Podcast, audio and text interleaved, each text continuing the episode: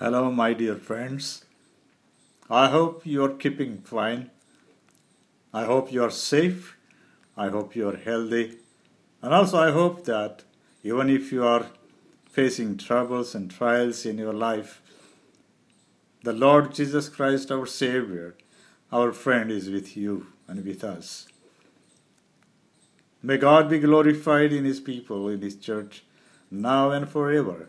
And may His peace and grace sustain you to be strengthened in your spirit and your wisdom may grow day by day as you travel through this world on heaven bound journey.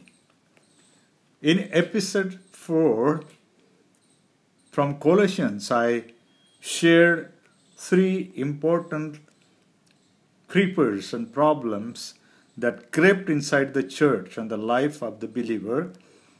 The first thing I said, it was the Jewish legalism, and they were talking about strict rules about what to eat and what not to eat, and what are the festivals, how to observe law of Moses and circumcise.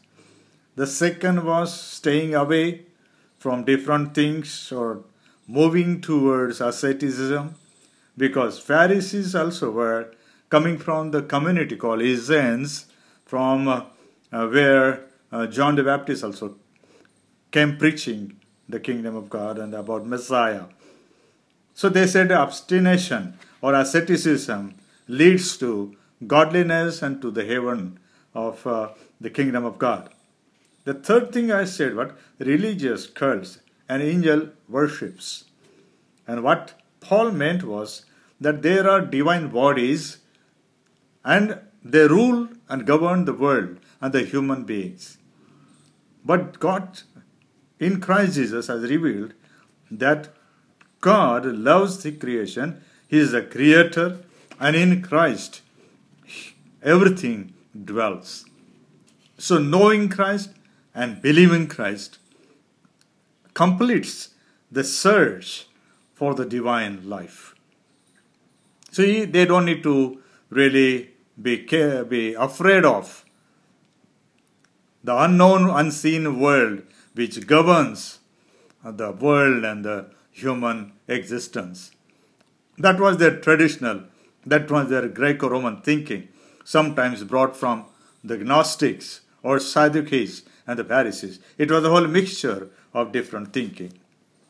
Now, the same chapter of Colossians 2, we will look into four more details or four more creepers. The fourth was the devaluation of the supremacy of Christ Jesus. Giving less importance or value or prizing him less was the issue that crept in the church. And in chapter 1, verses 15 to 20, Paul says, He, the Christ, is the image of the invisible God, the firstborn over all creation.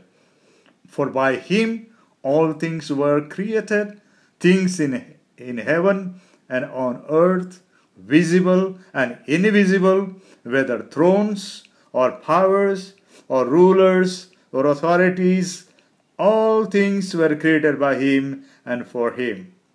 He is before all things, and in him all things hold together. And he is the head of the body, the church. He is the beginning and the firstborn from among the dead, so that in everything he might have the supremacy. For God was pleased to have all his fullness dwell in him, and through him to reconcile to himself all things, whether things on earth or things in heaven, by making peace through his blood shed on the cross. A wonderful answer to those creeping teacher, teachers and teachings that Christ is not sufficient. Paul says, not only here on earth, the planet earth, he is sufficient everywhere, he holds supremacy everywhere. He is matchless in his supremacy. Then, fifth thing he says, the creepers were bringing hidden and secret knowledge. And that was another danger. And Paul talks about chapter 2, verse 18. He says, Do not let anyone who delights in false humility and the worship of angels disqualify you for the prize. Such a person goes into a great detail about what he has seen, and his unspiritual mind puffs him up with idle notions. The Gnostics specially boasted about this kind of secret knowledge. They said that the mysteries and secrets are revealed only to a few of them. To know Supreme Being is impossible. Only the Gnostics and the mystics have the secret knowledge with them. Believing Christ is a foolishness. He does not exist anymore, so he can't explain the mysteries to them. You come to us, that's what they say. We'll help you understand the mysteries. They said that we have obtained the mysterious knowledge, and by following their teaching, people can please heavenly beings and bodies to avoid calamities of life, troubles of life. Now, Paul's emphasis on Christ, and he says that in him, in Christ Jesus, are hidden all the treasures of wisdom. What he meant is the claimants of those hidden and secret knowledge of going beyond the world beyond world.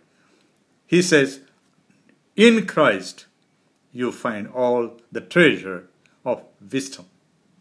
It's wonderful to be in Christ and wonderful to be part of the journey that He has asked to take. We are on our way. But then again, another creeper came in between. That is the sixth.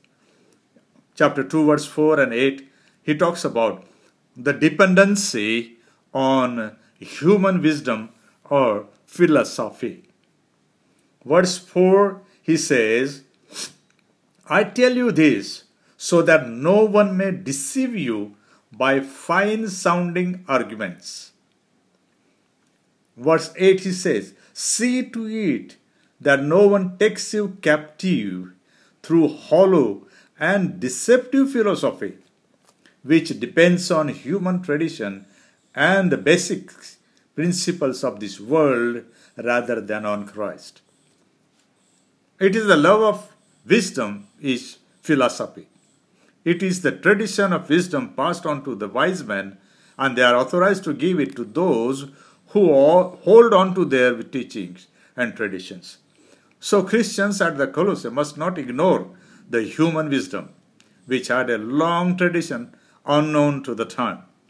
Paul says, In Christ is the hidden treasure of wisdom. Knowing Christ is knowing that great wisdom. The opponents forced new Christians to accept the human wisdom and philosophy of the time, and they emerged as the syncretistic teachers Uh, in the Greco Roman world and Jewish thinking patterns. So, what Paul says is that be careful that it may sound very nice. Philosophy may sound a love of wisdom, but be careful not to fall trap to it you will be led astray from the real knowledge, the real wisdom, the God of Christ Jesus. And lastly, seventh thing he says, verse 8 the authoritarian human tradition. Traditions are good. Society has existed on those traditions. But opponents wanted that Christianity either follow the traditions or face the consequences.